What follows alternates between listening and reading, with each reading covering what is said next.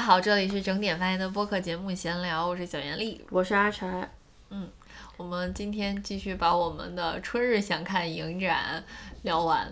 嗯，今天我们要聊，其实录音的今天，嗯，已经进入了夏天。对啊，再聊不完就变成了 夏日看过影展了。对啊，呃，感觉拖得有点久。其实我们总共看了四个单元的片子嘛，我们还是想就是今天把华语单元聊完，后面再做一期把库尔单元和奥斯卡单元一起聊的。嗯，因为那两个单元主要是不太想展开讲了，估计大家也不愿意听了。对，行，那这期为嘛想展开讲呢？因为每一部都挺喜欢的，都挺有感触的。哟，嘿，行，好，我们就是废话少说，我们就赶紧开始吧。废话少说，好，那这句也是一句废话。我们先说一下这五部片子吧。嗯。嗯，你先来说吧。呃，我们的这个来颁奖了。我们华语单元的五部片子分别是胡金铨的《侠女》、杨德昌的《恐怖分子》和《牯岭街少年杀人事件》、许鞍华的《刻图秋恨》和尔冬升的《新不了情》。嗯，噔噔噔，好，那我们先从哪一部开始说起呢？就先从《恐怖分子》开始说起。呃，因为这部电影我们两个人都很喜欢，还有里面的蔡琴的主题曲，我们也都很喜欢。以下内容包含电影剧透，请听众谨慎收听。先说一下剧情的这个简介吧。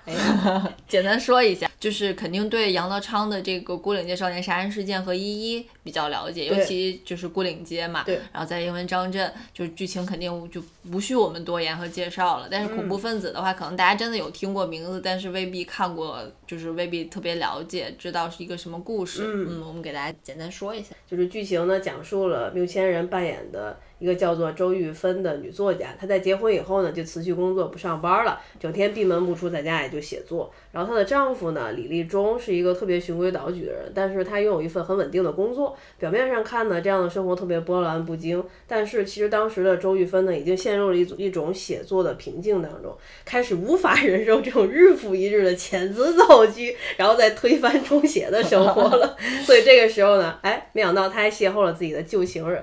然后金世杰演的，对，然后由这种婚外情呢，最后引发了一场谋杀案。其实不是谋杀案，但你你要说他谋杀谋杀他自己，还是谋杀别人，对吗？你觉得呢？引发了一连串的恐怖效应。没有，就是一个人的崩坏吧。就是大家看到恐怖分子这个名字的时候，其实一瞬间会挺好奇的。你有吗？我有啊，我以为是一个犯罪类型片，其实没有。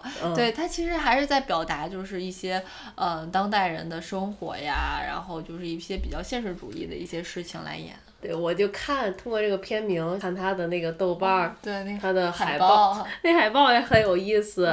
中间是缪千人他自己的一个接电话的一个动作嘛，最中心的位置是他。然后你再仔细看，他左侧有三个小的画面，第一个画面是一男一女，然后两个人是那个吗？我看不清一男一女，说不清是缪千人还是金世杰，他们两个人在就是反正没穿衣服吧，两个人盖着被子在酒店类似那种床上的一个一个小的画面。然后再有一个画面是一个女生，应该是那个舒安，舒安在酒店里面裹着浴巾，又是酒店，然后照着镜子，然后再下面是一个男人，呃，就看那个更看不清了，就是三个小画面，当时以为是难道是色情片？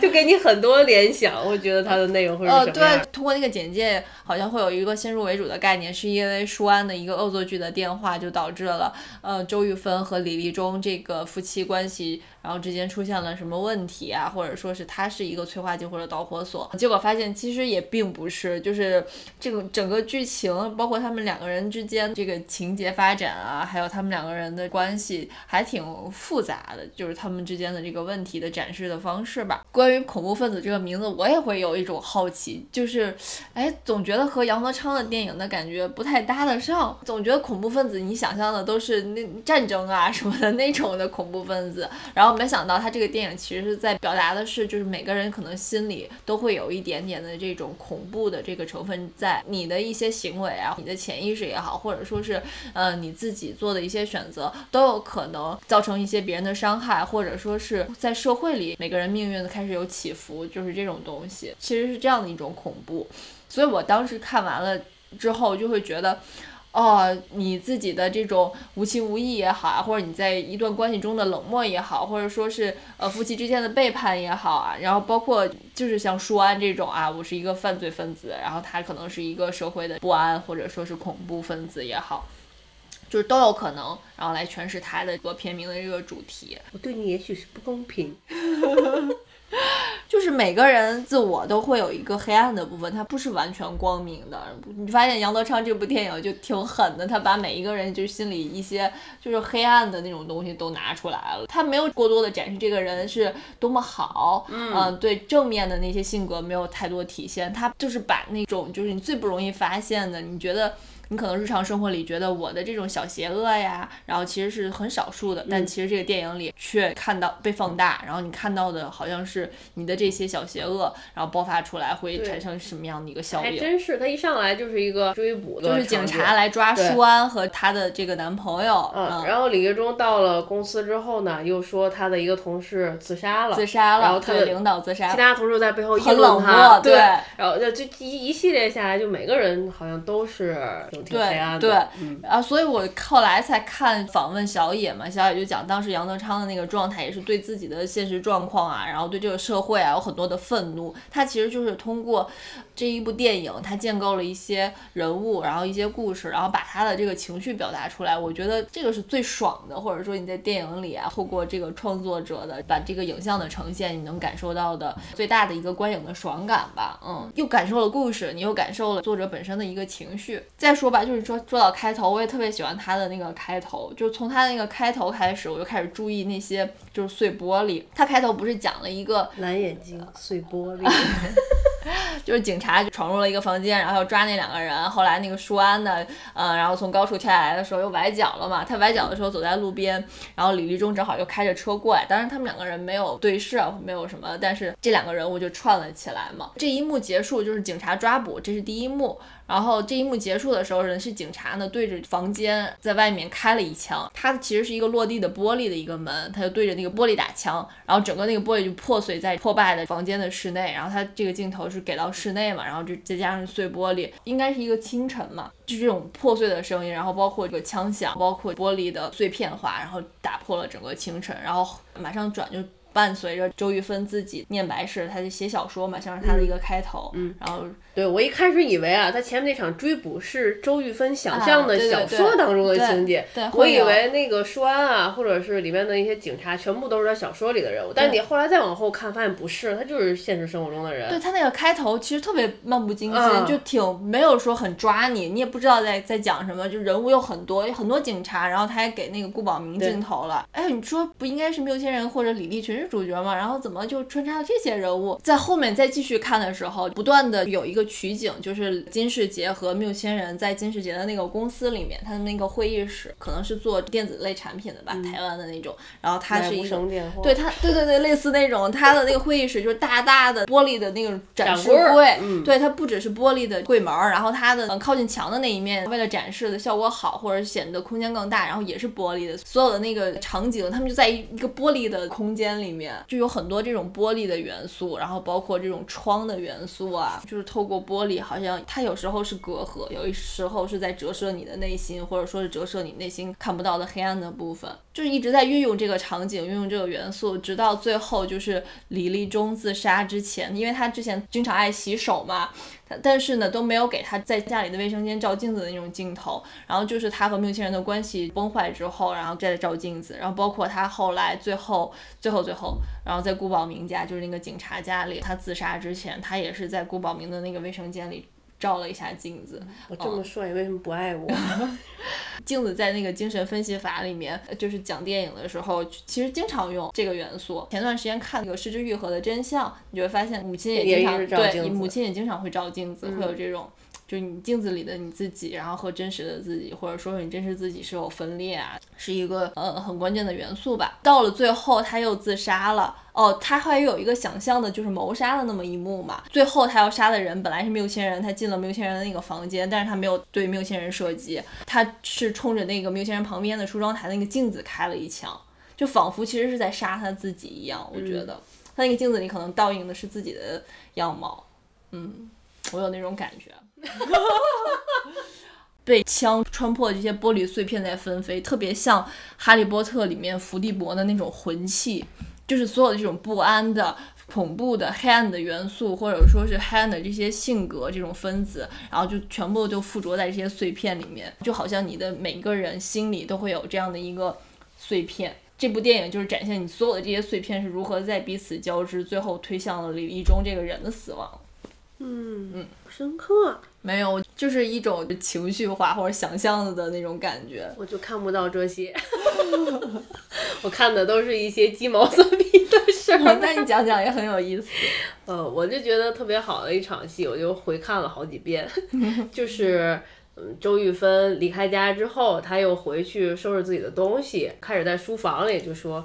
我打算要换个环境了，我现在已经不写作了，我就开始上班，什么什么的。然后呢，镜头这会儿就没给那个李一中说什么，镜头一切呢，就是两个人在餐厅里对话，镜头只给的是李一中的特写，他的那个角度就特别像是在警察局里面这种审讯一样的，就是对着镜头这样说话，表达自己的苦闷，说，嗯，谁知道你又到底又怎么了？就说结婚的时候说好了不写。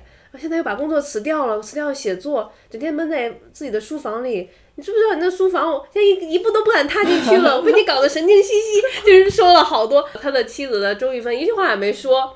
镜头再一切呢，就是厨房里的水开了，周玉芬去。把那个水关掉，然后沏水。嗯，呃，李志忠还在客厅，还在嘚不嘚，就是就是说，你说话，那个你有什么跟我讲嘛？我觉得真的李立群的台词无敌了，真的无敌。那种平淡的日常的这种剖内心剖白，被他说特别带，就是自己此前的那种故事，都在他的台词里面了。对，就开始的时候你并不了解两个夫妻是怎么样的一种心理是心态是什么样，你觉得过往经历什么也不知道。就是通过这一场对话交代了好多信息。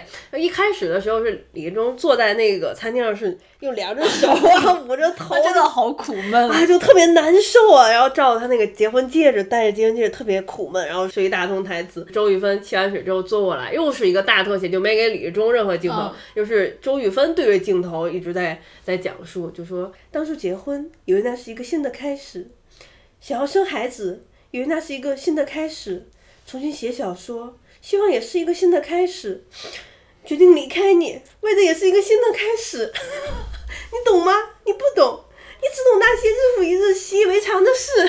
就是，我开始就看到这里的时候啊，李立忠的他心里的这些想法和周玉芬的想法，两个人的对比之后，一开始我对李立忠还是挺挺同情的，我就觉得这个男人好可怜。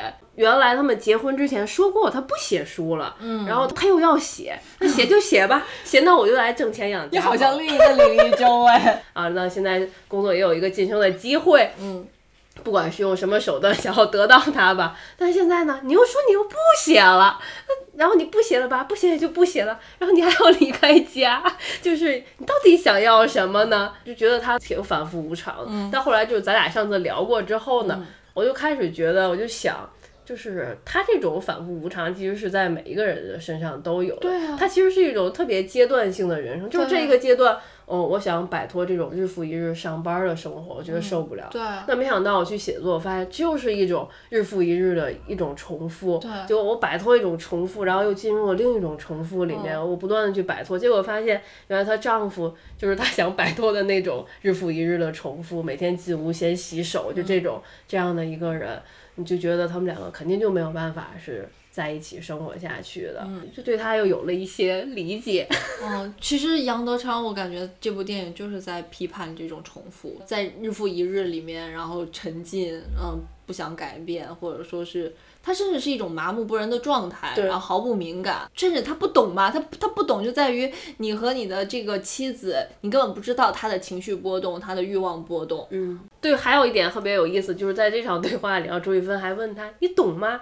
你不懂，你只懂这些，怎么怎么怎么？但是电影前半部分的时候，他遇到了他的旧情人，他也和他的旧情人也问他，你懂吗？开始是一个旁白，嗯，就是周玉芬在整理那些手啊，他就说，呃，不知道怎么回事，就是上学的时候，不管是。自己发生的事，还是身边的事，都好像都可以写一写那种。但是现在好像都用光了，什么什么三十年，我三十年的人生这么快就用光了吗？然后镜头一切是他和他的情人在树下两人对话，然后周雨芬就是对他的旧情人说，呃。我现在只能写一些夫妻之间的事了，我的世界越来越小，嗯，你懂吗？就他也问他的旧情人，你懂吗？然后他的情人就是金世杰版的，就会说一些很甜的话，就说我不知道别人怎么看你的小说，反正每次我看你的小说，就好像看到了你，哦，我觉得我们都好年轻，然后 然后好江边柳啊，然后两个人竟都在一起就。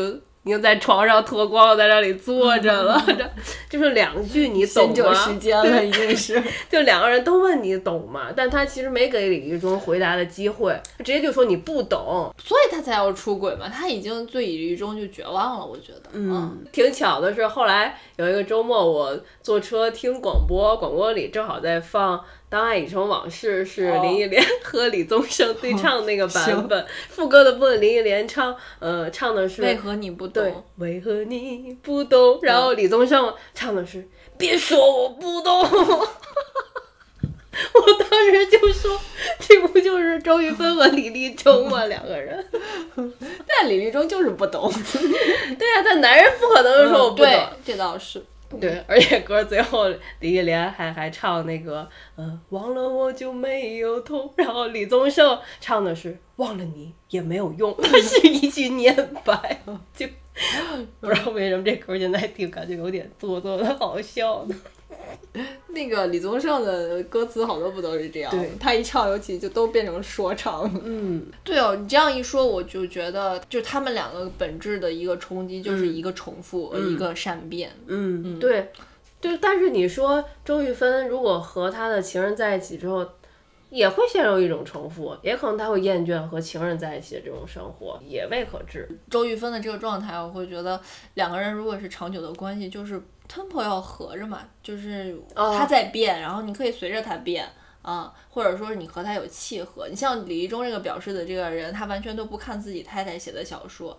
他可以不看，对吧？但是那你要了解你太太的想法，他也不了解，他也不想试图通过读他的小说了解他在想什么，所以就是对，还这样相比，他的情人还读他的小说呢，对呀，还会跟他说哦，你这篇里写的男主角是我，他的。确需要一个这样的一个出口，就是你看在表示他们的家里的这个空间的时候，周玉芬就永远在自己的书房里面然后写作，呃，李忠是不敢踏越雷池一步，但是就是他们之间在这一个房间里面，然后没有一个。交流就促使了周玉芬自己出去找了另一个房间去交流。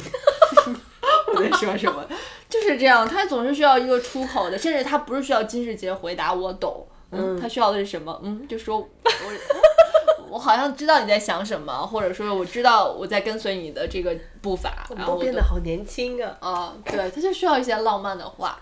就是我刚才讲的那个，呃，开头靠着周玉芬的这个念白写小说，然后转过来转到他们家里的这个场景的时候，他的那个第一句小说的开头就是说，但是春天到来的第一天，如果你了解季节变化这是一种轮回的重复，那这一天春天和往常没有什么，呃，没有什么两样。他就是在讲把这个主题带进来了，嗯，我觉得也是最好的。其实我觉得特别升华的是最后的片尾曲。就是想起来的时候，因为整个片子它其实是没有配乐的。哎，它中间没有放这首歌吗？一直没有，没有。哎，好像中间有，中间放了这首歌，忘了是在哪里放了。哦，不知道，大家去听吧。有点忘了，对，就是当最后这个配乐响起来的时候，你就觉得啊，好像我看了前面这么多。好像就是在等这首歌的感觉。嗯，这首歌好像就为李立忠这个角色增加了好多悲情的这种色彩啊。就是后来你跟我说说这部电影原来在对在中央六播过，好像是去年吧。对，我记得还有人截图，它不叫恐怖分子，打出来的片名叫请假装你会舍不得我。对，就是蔡琴的片尾曲的那首歌。嗯，所以就是电影可以不看，推荐大家去听这首歌。哎，但是如果你不看电影，这首歌的味道可能你还听不太出来。哎不，反正不管你听不听，这一期播客的结尾我会放这首歌。好，放一点。行。好，那就是这个热乎劲儿，我们聊。我们聊另一部分，聊郭岭街少年杀人事件。阿柴上学的时候是没看完，是吧？对，我就因为那个画质，我就大概看了这么几分钟，我就有点受不了那个画质了。嗯，的确画质挺差的。嗯，然后这两年是 CC 修复过的嘛，所以网上有一些高清的资源了，特别好。嗯，因为它就是一直是华语经典里面的经典，所以我们两个人就想再重温一下。虽然这部电影差不多四个小时，但是看起来内容、信息量都非常饱满，包括它的节奏，你完全就是不会走神儿，你会一直一直跟着它。如果你稍微有一些脑脑仁掉队的话，你可能就会不知道这个人物他的转变是什么。嗯，就看的还挺投入的，真的很喜欢，真的很好。就张震这个角色就不说了，小四，我觉得好多分析也都有。其实我最喜欢的是里面的那个小猫王的角色，就是小四的好朋友，他在小公园里唱歌，非常热爱音乐，你都能发现出来啊。爱音乐的孩子都不会太差，不会太坏，和爱搞对象的孩子呢还是有区别的。就对于小猫王来说，就只要有个地儿能唱歌就行。他他的人生态度其实是看得很开的，对好多事情。对，你能看出来有的人是不是乐观，然后悲观，或者说他是一个就是开放的状态，还是一个封闭的状态。嗯，在这个对，真的虽然都是少年，大部分都是少年的戏，你能看出来不同的性格。就包括他每次去小四家里，就遇到他姐姐换衣服，刚洗完澡什么，都会说一些特别开玩笑的话。对，他姐尴尬，特别牛，我觉得这种人。所以他在每个圈子里都混得特别游刃有余。嗯，可以。嗯，哈尼也不错。哈尼好帅啊！但是后来查发现这个人没有再演过什么。嗯，哈尼是一个很关键的人物。这个最终的杀人事件就是张震饰演的这个小四杀掉了他喜欢的小明嘛，那个女生。然后这个女生最开始的呃男朋友是哈尼，就是学生之间会分一些小的帮派嘛，还是一个嗯。大哥上的一个人物，对，开始的时候一直没有演哈尼，就说哈尼在南部了，什么现在就是群龙无首的一个状态。对对对。要等哈尼出来的时候，就和你完全想象的就不一样，就是对特别像一个文弱书生，对对对，穿着海魂衫坐在窗边，然后说一些话。我当时心里想法就是，哇塞，他要是老大，我也跟他混，就是这种 特别有人格魅力的一个人。因为前面就可能有人也有人跟他说，就是小明和小四啊，可能两个人有点什么，但是。呃，哈尼就说，就是很大方，就说我看得出来小明很喜欢你，就是很欣赏的一种态度。然后和小四说了好多话，说自己在读武侠小说，有好多读过都不记得了，记得了一部叫做《战争与和平》。对他把《战争与和平》当做武侠来看，嗯，然后描述了里面的一段情节。结果就是效仿着这个小说里的情节，一个人去见山东那呃一个帮派去了。对，其实就把自己推向了死亡，就感 就你看着那个场景，你就明知道就是那人家是一群人，他一个人就过去了，而且他也不是说多么彪悍那种，多多很能打，但是他就是有一种那种浪漫情怀在了，英雄主义。对啊，你不知道哈尼此前是什么样的一个人，但是他再出现的时候，他仿佛是一个好像去南部读书了，对，带着一种文。文艺青年的气息啊，然后那个来做大哥，对，而且还跟他弟弟说，他弟弟当天要在那个舞台上唱歌嘛，你去唱歌就好了，就不用管我。对他本来说是不想打架的，可能在哈尼的那个印象里，就是凭着我风度也好，或者我的世界观也好，他有他是有底线的。对，然后就是我可能获得了一些呃小弟啊，然后追随者。然后，但是现在就是世道变了嘛，就是你你得占地盘儿，对我得占有了这个酒吧，然后我能给我的小弟提供一个着落的场所，就从一个这个就 人格魅力的一个追随，变成了一个呃金钱利益的追随了。所以他这个世界就也是崩坏，他的死亡就代表了战争与和平这套英雄主义的世界观的崩坏。嗯 嗯，关于孤岭街有一句特别有名的，不知道是影评人写的还是什么媒体人写的，有一句话。嗯，前一段《少年的你》那个上映的时候，这句话好像也被再拿出来讲，就说当一个少年杀人或者犯罪的时候，不是说这个少年自己在犯罪，而是背后的社会一起的犯罪。嗯，这句话就是 同意吗？嗯，不是很挺同意的吗？对我那天和别的朋友聊起来，他不同意。嗯，挺同意的，来说一下吧。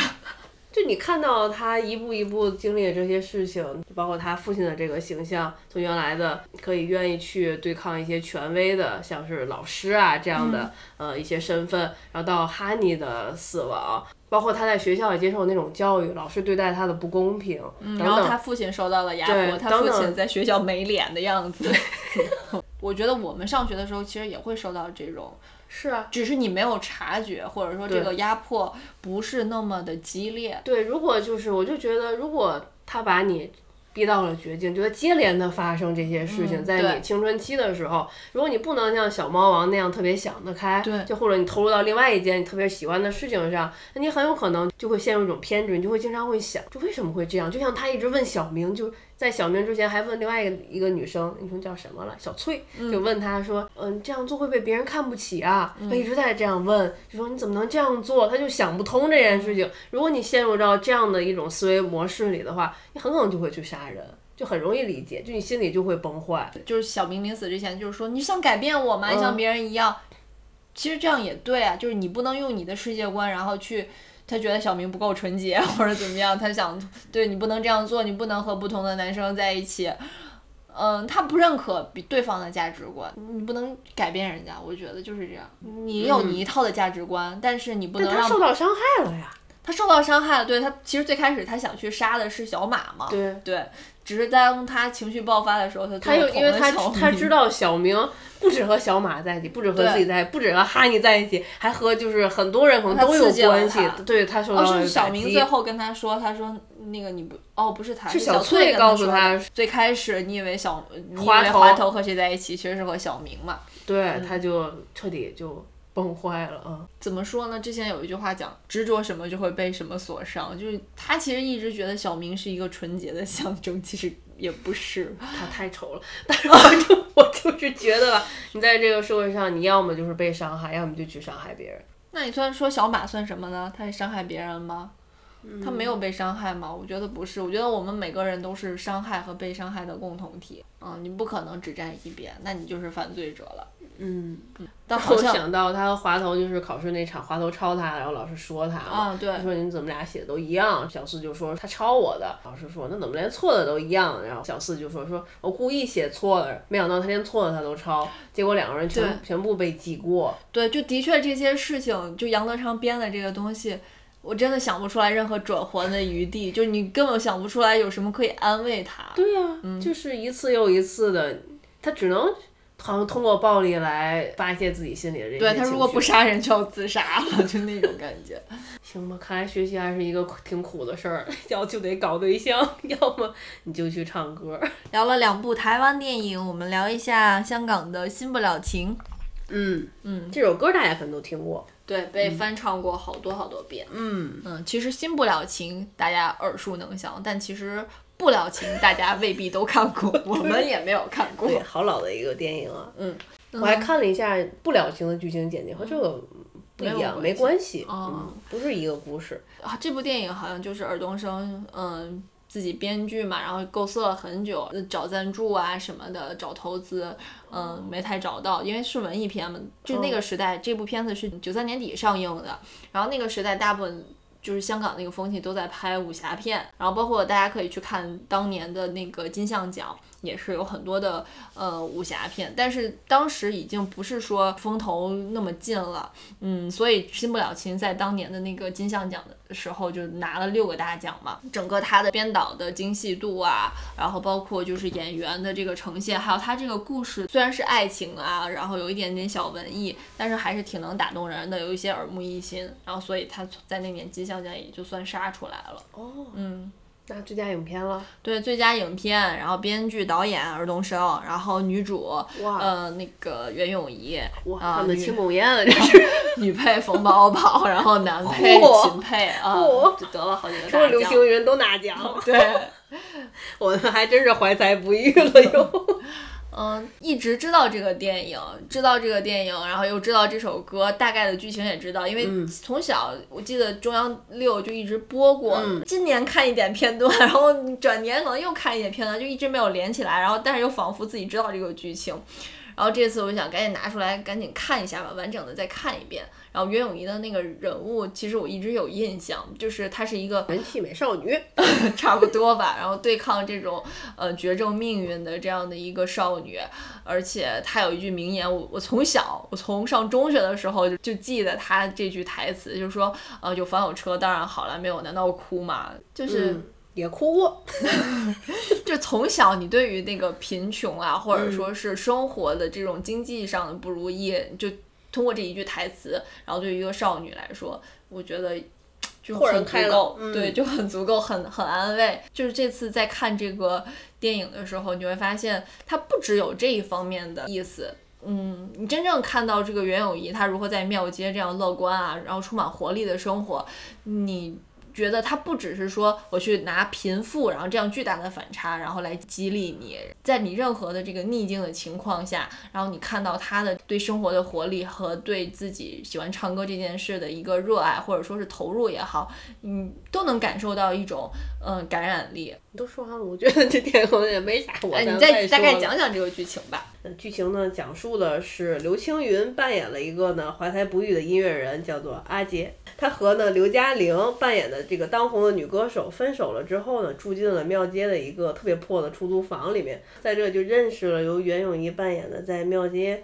讨生活的街头艺人阿敏，还有他阿敏的这一大家子人吧，对，一大嗯家子都是剧团，他们特别表演艺术世家。对他们特别像是在日本浅草的那种艺人，嗯嗯，然后这个阿敏呢，其实是从小呢患有这个骨癌，但是又奇迹般的康复了。她所以她的性格就特别的开朗，这种乐观的生活态度吧，反正深深的就当时影响了处于这个事业低谷的阿杰。然后让阿杰呢学会了如何去爱啊，如何去生活啊，如何面对人生啊。但是当他都学会的时候，哎，阿敏的骨癌复发，然后去世了，就是这么一个片子。嗯，对，其实挺俗套，挺狗血的，对对挺狗狗血爱情故事，真的。反正我看的时候，因为我也是大爱期知道这个电影，而且你听那个歌，你就能就那个悲伤的情绪嗯就知道，对反正这里女主角最后得死，然后就一直在等她她死，呸，不是，反正你就一直在等待这个剧情的高潮部分吧，在这怎么会死？就是高潮部分，呸！反 正你在等待啥？你到底是等他死还是等什么？我都不知道你在等什么。就等他死啊，就知道他会死，他的病会复发嘛，就想看他怎么死吗？不是，我我就想就，刚完讲了讲完杀人，现在要讲死。不是哎呀，清明节特辑。你就知道他肯定会果癌复发，哦就是在前面特别快乐的时候，你一直在等待这个剧情转会悲伤，对吗？你就一直在在等，结果你就发现其实前半部分他给了好多呃，就是好像肯定不会复发的一些暗示。就是就说了，大夫也也见了那个阿杰，就说那个，哎，他那么年轻就好啦，不会再复发，很很健康的，就说了好多这些。所以你想，就到阿敏这个病情复发的时候，就拽着大夫，你是骗人啊，就是怎么会呢？就是在前面就等待的这个剧情转变的这个情绪转变的这个过程当中呢，就发现。他给了好多的阿敏的金句，嗯，就给你的生活，让你就让你重新看待生活的一些角度吧。有一段，呃，袁咏仪和刘青云，然后到了一个酒吧里见刘青云的那些朋友，然后包括、就是有达明一派的刘以达演的，他们其实是在这个酒吧里演出嘛，嗯，然后就说之前的那种酒吧已经改成了鸭店了，然后呢，袁咏仪就说你们不要那么悲观吧，然后你们不会以为自己这样叮叮咚咚的，然后就是自命艺术家吧，啊、就是其实他一方面鼓励他们做这个事情有意义，一方面又觉得自己就是你们不要把自己想的特别高，嗯、就是你只要做这个事情就好了。然后刘青云就说：“哎，叮叮咚咚有什么不好？就我们这样有什么不好？”然后那个袁咏仪就解释说：“其实没有什么不好，就只是就有人一般人不爱听，他就袁咏仪自己说自己嘛，他们唱乐曲的，就说乐曲也有很多很正点的，可是不能都在我这里唱，然后啊、然后就是喜欢和讨生活是两码子事。哎，划重点，就很喜欢这句话，就喜欢和讨讨生活是两码子事，知道吗？对于袁咏仪自己来讲也是，她也希望像那个刘嘉玲演的那种 Tracy 一样，想成为大明星，有这样的梦想，但是她也其实已经知道，她对自自己的这个事业或者从事的这个事情的专业，她是有自己的。嗯，看法的，就是她自己觉得自己只能录口水歌，她她不断的重复，她说了好几遍，我只能模仿。她后来跟那个嗯没有什么才华对。但是他录了口水歌，他也能就是满足他自己唱歌的这个喜悦，我觉得然后他也能挣钱。对他，他就是对音乐很喜欢，然后他的需需求其实很低，他就我觉得他就是觉得自己能活着就挺好的。哎，对对对，他不会想我要成名，我要挣好多钱，变成大明星，他不会有那种想法，就觉得现在这样就挺快乐的。对，作为观众，其实我们看觉得袁咏仪他们这一大家子也都好厉害啊，嗯对吧？就秦沛演的，好像后来他大概就是一笔带过了自己的故事，也有可能出名，但是也没有。他跟嗯那个刘青云讲了，刘青云还。那意思可能就是您也可能出名啊。然后他就说，哎呀，年轻时喜欢谈恋爱啊，是什么的？对，嗯，就每个人的人生不是说我有这样的才华，或者说是说我有这样的爱好，我就一定要成为艺术家是什么的？这种路太暴力了，就是太简单直接了，就是有很多的中间的一些岔路和可能性。就是袁咏仪的他这种生活方式就是。然后阿杰听完阿敏的那那段话之后，还说了，就说，嗯呃，哪有想那么简单？你又要和人家搞好关系，就是说这个音乐圈里的事儿，你又要看别人的脸色。然后阿敏就说，我一晚上看的脸色就比你看的都多。哦，太厉害了！他那些台台词特别给力，对，因为他每天他们去演出的时候，就是就在就有点像小燕子卖艺的那种唱法嘛，在他庙街。对，他就拿着一个盆儿啊、碗儿啊去接钱，这种哎，那打赏一点嘛，路过看看给给点钱嘛，就这种。对其实他要看很多人的脸色，有人就是路过呀，听完就走了；有人看你去来要钱，然后扭头也就对走了他也会讲有一些那种就是没有钱的那一些老人，他就每天就来等他妈妈，就冯宝宝演的那个角色来唱，就来听一下。他们可能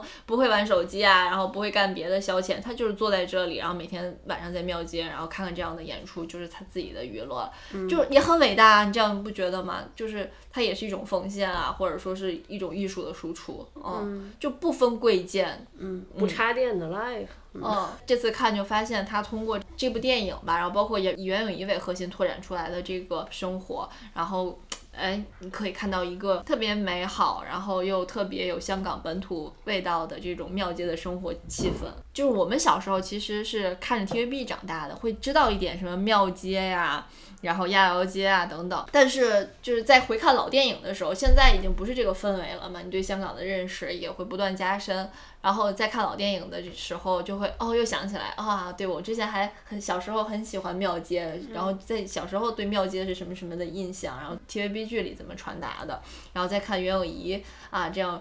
嗯，唱歌呀，然后去吃碗仔糕啊，夜市摆摊上去买戒指啊什么的，又有一些啊想去香港这样的一个憧憬。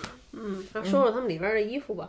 哦，对我一直就是很关注电影里面别人穿什么。我觉得袁咏仪的这个造型设计也特别好，就是小花褂子，然后就半袖 T 恤一样的小花褂子，其实棉布的嘛，然后小花裤。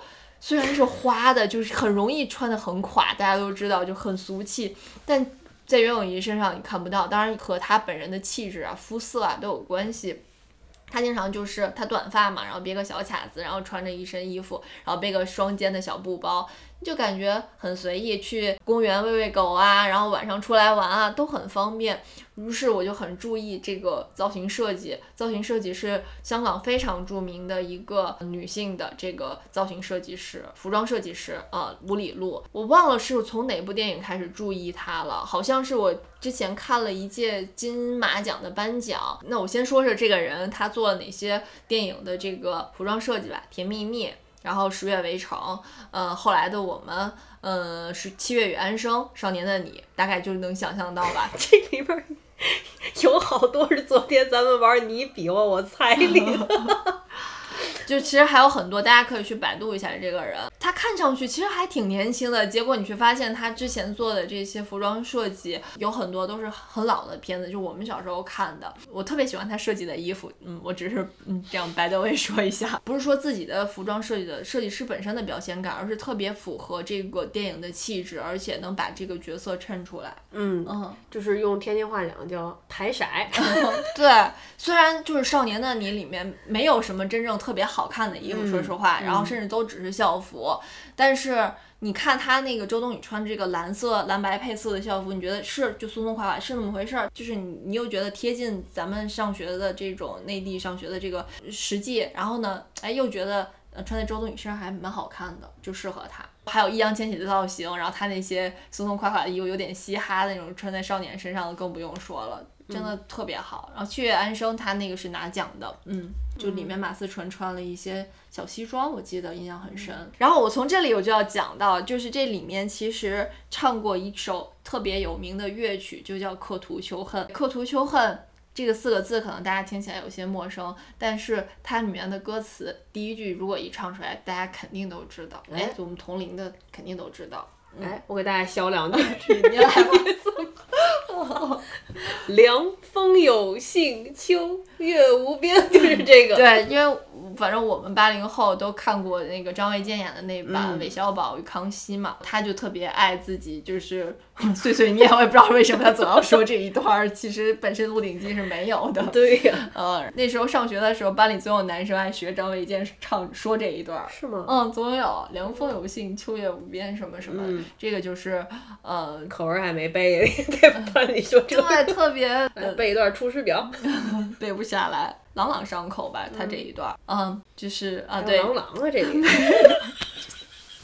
不是这段好难剪，对不起。《刻图秋恨》是非常有名的这个乐曲，然后它其实本身的这个词特别多，它其实是讲一个妓女的一个故事。哇，呃，我查了一下，我知道，你竟然连这都知道。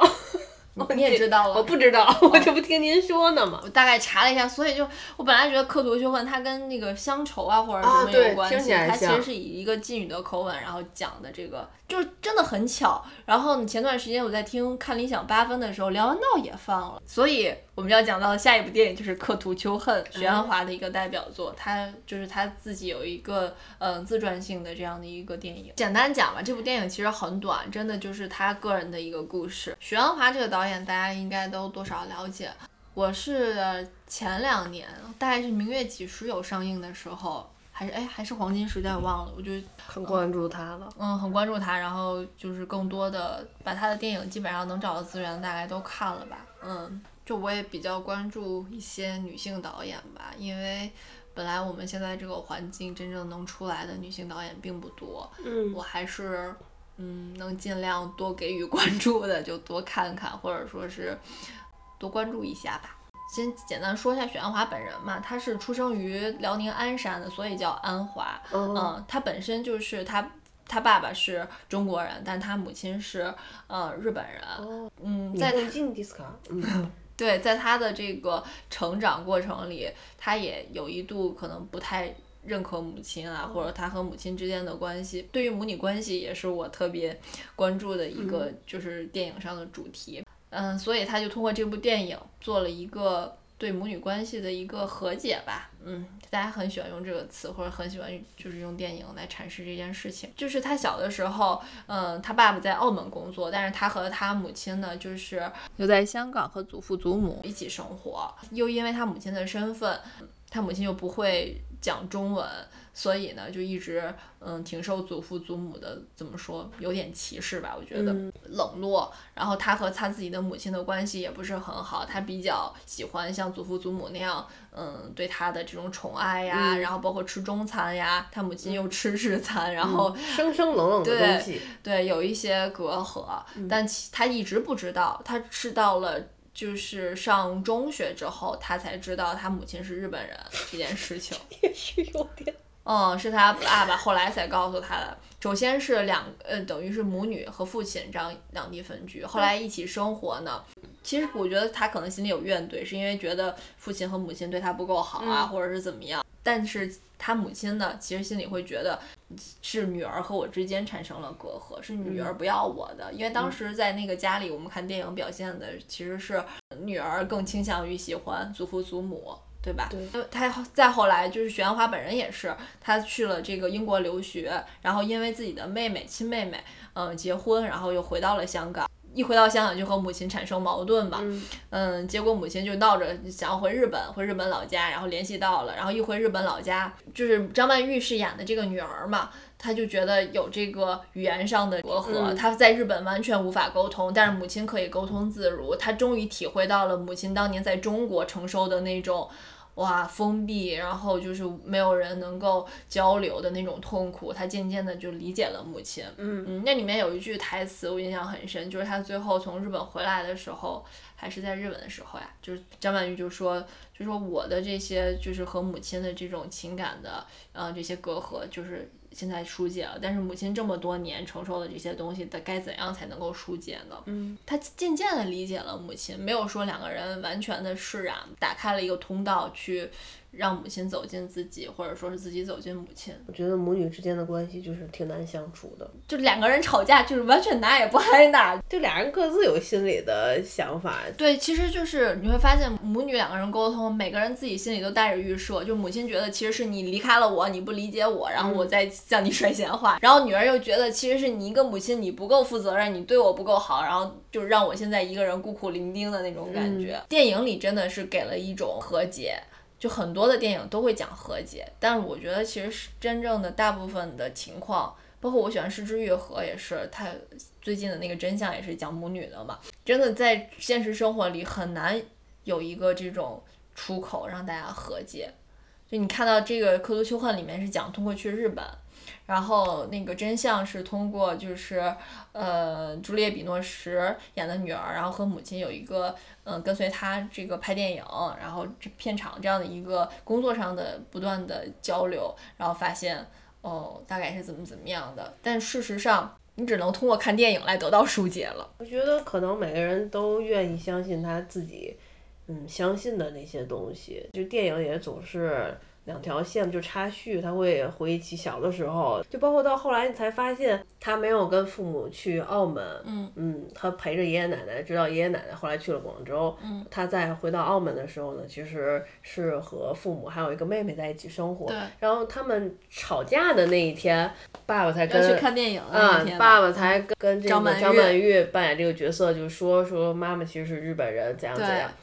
但是那个时候，张曼玉她已经决定了说要去学校住宿生活，不在家里住了。然后晚上的时候，她和妹妹睡在一起嘛。然后妹妹就跟张曼玉说：“说那个姐姐，你不知道妈妈是日本人吗？就说她没有跟你讲吗？”哦，对对对。就说明妹妹其实早就知道了。然后张曼玉说了一句：“嗯，没有啊，可能妈妈更爱你吧。”嗯，对。嗯。然后镜头再一切，就天还没亮了，然后张曼玉就拉着箱子就走了，就走了一个背影。然后妈妈其实，在窗口在看。就各自心里其实目送哎，像不像？就是其实各自心里有好多的疙瘩，嗯，然后你会就时间沉淀越久，你就会一直记得心里自己那些疙瘩的问题在哪，然后相信自己的心里的那些不痛快，所以母女之间就很难再去沟通，很难敞开再去谈这些情感。对，所以我就想到那个真相里面的那个对白，就是回忆是不能相信的，对，而且你不能相信好奇怪，那那他小时候就没跟妈妈说过话，如果他妈妈不会说。中文的话，那那可能太小了，可能真的没有记忆了吧？啊，对，就是他关于母母亲的那些记忆，他就是觉得母亲是很冷漠的嘛。他小时候就不太爱说话，让他剪发，对，什么让他穿这个校服去上学，必须。对，但他其实不知道母亲是日本人，是因为根本说不了中文，或者是其他的原因，或真的就是你母亲就是你，我比划你猜，也没有办法，就是可能不是你故意的，但是你留下来的这些记忆。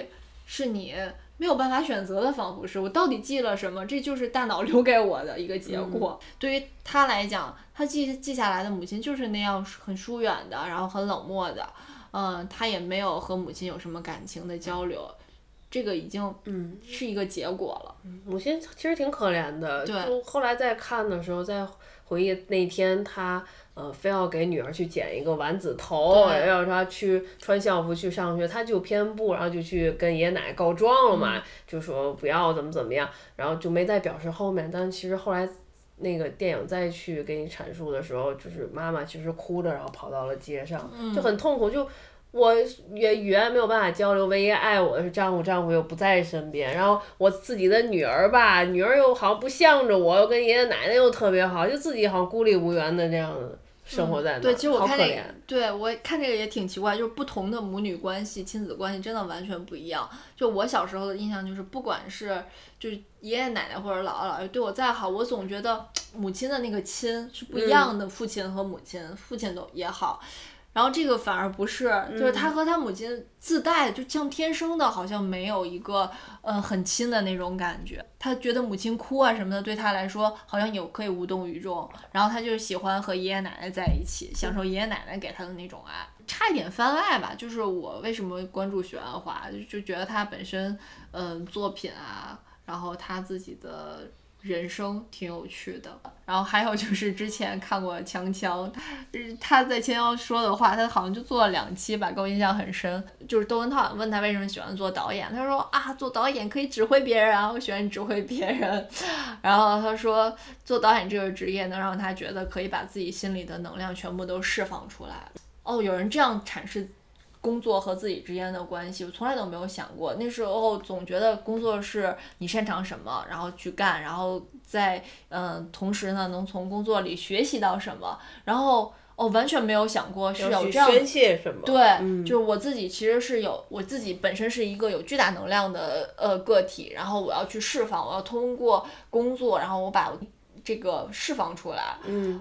哦，我。我才有一点点顿悟吧，我就是他的这番话，嗯，然后接着低头，接着压抑自己干活。对，后我才意识到，就是在工作里其实是有一个能量转换的，我才明白，就是我可能在我的工作里接受了很多的负能量，然后我自己的一些正能量是无法发挥出来的，等等吧，就能感受到。所以我 我第一次和我老板谈辞职的时候，我还引用了徐安华的这段话，我就说。哦，我才明白这件事情，而我的工作本身，我感觉不到我可以释放能量。那老板怎么说？我不记得了，可能顾左右而言他吧。就许鞍华，他其实是师承这个胡金铨嘛。他从英国学成回来之后，嗯，就是给胡金铨一直做助手。然后这部《刻图秋恨》也是胡金铨给他做监制的。嗯。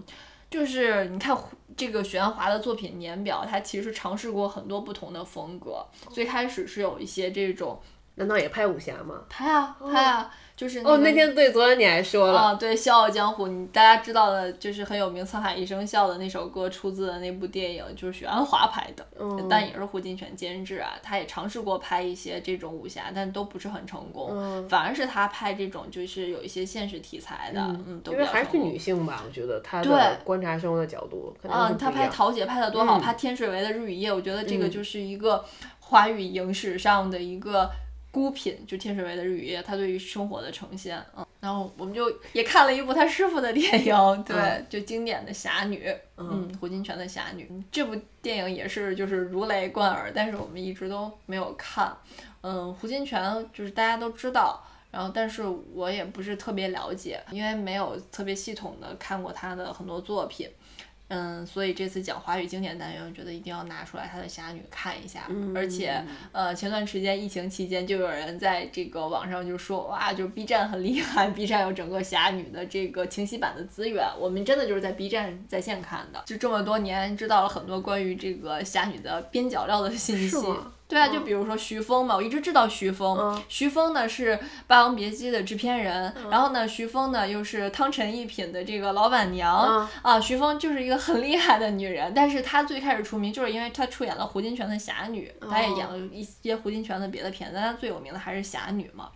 然后我对这个人，哎，他到底是怎么样的一个人？他演戏的时候是什么样？但是一直就没有看过嘛。汤臣一品这四个字倒听的很多。而且一七年的时候，徐峰还拿了金马奖的这个终身成就奖。嗯，我就记得那时候好像在豆瓣看过他，就是和奖杯合照的一些照片，然后涂着大红唇，就是就是我对这个人的印象，跟也是年代的关系，都是他已经步入中年的那种形象了。嗯，但是。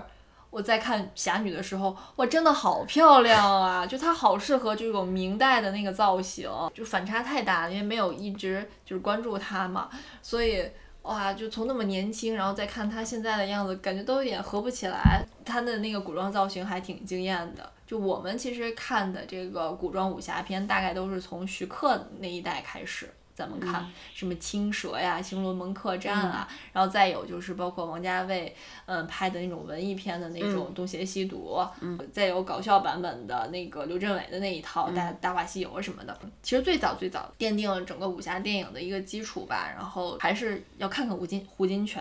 不太了解啊，我们就就简单说吧，我们也不卖弄了，就通过看完这个，可卖的。对，看完侠女之后，就又看了看书。带我看华语片的其实是有两本很重要的书，一本是《台湾电影三十年》，一本是《香港电影新浪潮》。那个《台湾电影三十年》比较好，它也涉猎了一点香港的事情，然后里面就讲到胡金铨。这次就为了做节目，又重重新看了一下，就讲胡金铨之前他是在。嗯，北平吧，那时候叫北平的北京，他小时候就是特别喜欢听戏呀、嗯听说书啊，他他特别喜欢钻研明史。后来到香港之后，他又苦，他是苦读，他看的是俄译英版的这种关于表演和电影的专著。我很喜欢看这种爱对一件事情极度热爱，然后就是沉迷下苦功夫的人的这种故事。后来又看了他就是关于拍《侠女》的一些幕后嘛，他拍了将近三年，断断续续，然后和制片公司，然后也闹了一些不愉快，但是他。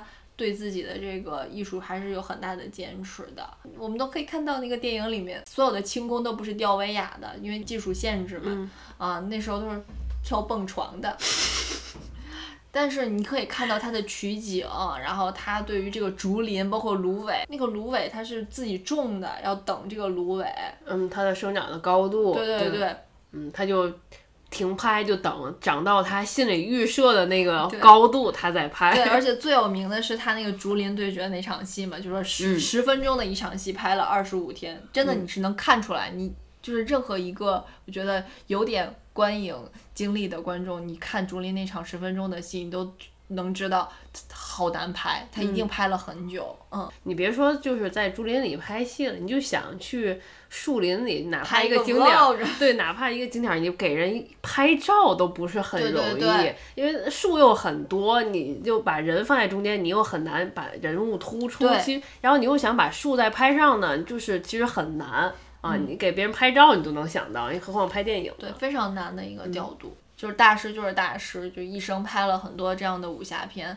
嗯，值得细细再研究吧，因为我们看的比较少，嗯，还想再多看看。嗯嗯好，那我要唱唱反调喽。好呀，觉得不是很喜欢嗯《侠女》这个电影，嗯就在这五部片子里吧，能收获到的情绪啊，就是感动最少的其实是《侠女》。嗯你看的时候啊，你当然会觉得说，呃，哦，他拍的好厉害。哦，他这个好难拍，但他拍下来了，他好棒啊！但是，然后你再去查好多资料，就是他会说，就是他拍的怎么辛苦，当时没有这些特效，没有这些，没有这些。但是我觉得越是这样，越说明其实我并不是很喜欢这个电影、哦哦哦啊。明白就是如果说这个电影好看，是因为你看了好多，就查了好多资料，他告诉你这个电影怎么怎么好。呃我不是这样的，我不是这样，我只是啊后来我对你有观影习惯嘛？你有观影对，这这只是我的习惯。我当时看的时候就觉得，呃，我跟你讲了嘛，我说我还截了一个屏跟你说，嗯我说觉得这个镜头好特别，好难摆，但是就是截下来都很好看。就如果我需要查好多资料，然后我才知道这个背后多厉害、多好看，那我觉得，那我可能就觉得它其实并不够好看。我觉得它很有意境，它把中国的这种山水，包括明代的这个服饰，嗯，但是我收获不到情感。它里面的这个侠女，她去对抗东厂也好，还是说里面的书生，呃，我就是苦读书，但但是我就是不做管，我自己的价值的这种坚持也好，啊、是，但是对我又怎样呢？我、我也没收获到任何的震撼，或者是呃有什么情绪上的波动。看完之后就是觉得啊拍的挺好的，对情感那就够了，情感共鸣还是因人而异的。而且如果我当年看，我可能会觉得哇好厉害，我从来没看过这样的武侠片。但是我已经看过了《卧虎藏龙》，我看过了这些乱七八糟，我已经大脑就是这个呃审美已经被这种特技如果教化过的话，我再反过头去看，说他是开山鼻祖，他创造这样的一种拍摄的手法。那我只会觉得哇，他好敬业，啊，他好认真，啊，他好大胆，好创新。对啊，就是很厉害。对，但是是厉害，但是我没有什么感动。我的感动就在于我要对我自己热爱的事情也像这样。那那我觉得那是电影之外的事情，那对这个电影它本身这个情节或者这个故事，这没啥。呃，就是每个人或者对于每部电影，他的需求是不一样的。就有的人你就是想要一个就是情感最大，对吧？我只要有共鸣了，你即使拍的太糙再糙，嗯对对对我是都觉得我都能想给你打五星。对嗯这五个电影里，如果就假如说我如果、啊排序我这一生我如果 没看恐怖分子，我可能会觉得啊好遗憾。但如果我这一生我没看侠女，没看没看，那我看过《卧虎藏龙》也行。嗯，所以我，但是如果没有啊侠女的话，你可能看不到《卧虎藏龙》。哦，好吧，嗯，那也也行吧，行吧？行，那也许他又拍了点别的方法也行。行我们这个单元就聊到这里吧。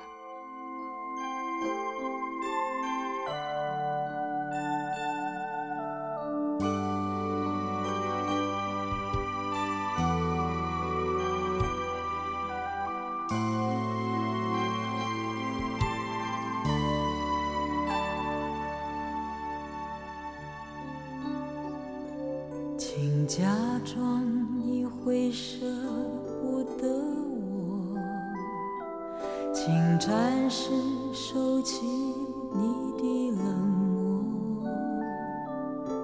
和往常一样，替我斟杯酒，让我享受片刻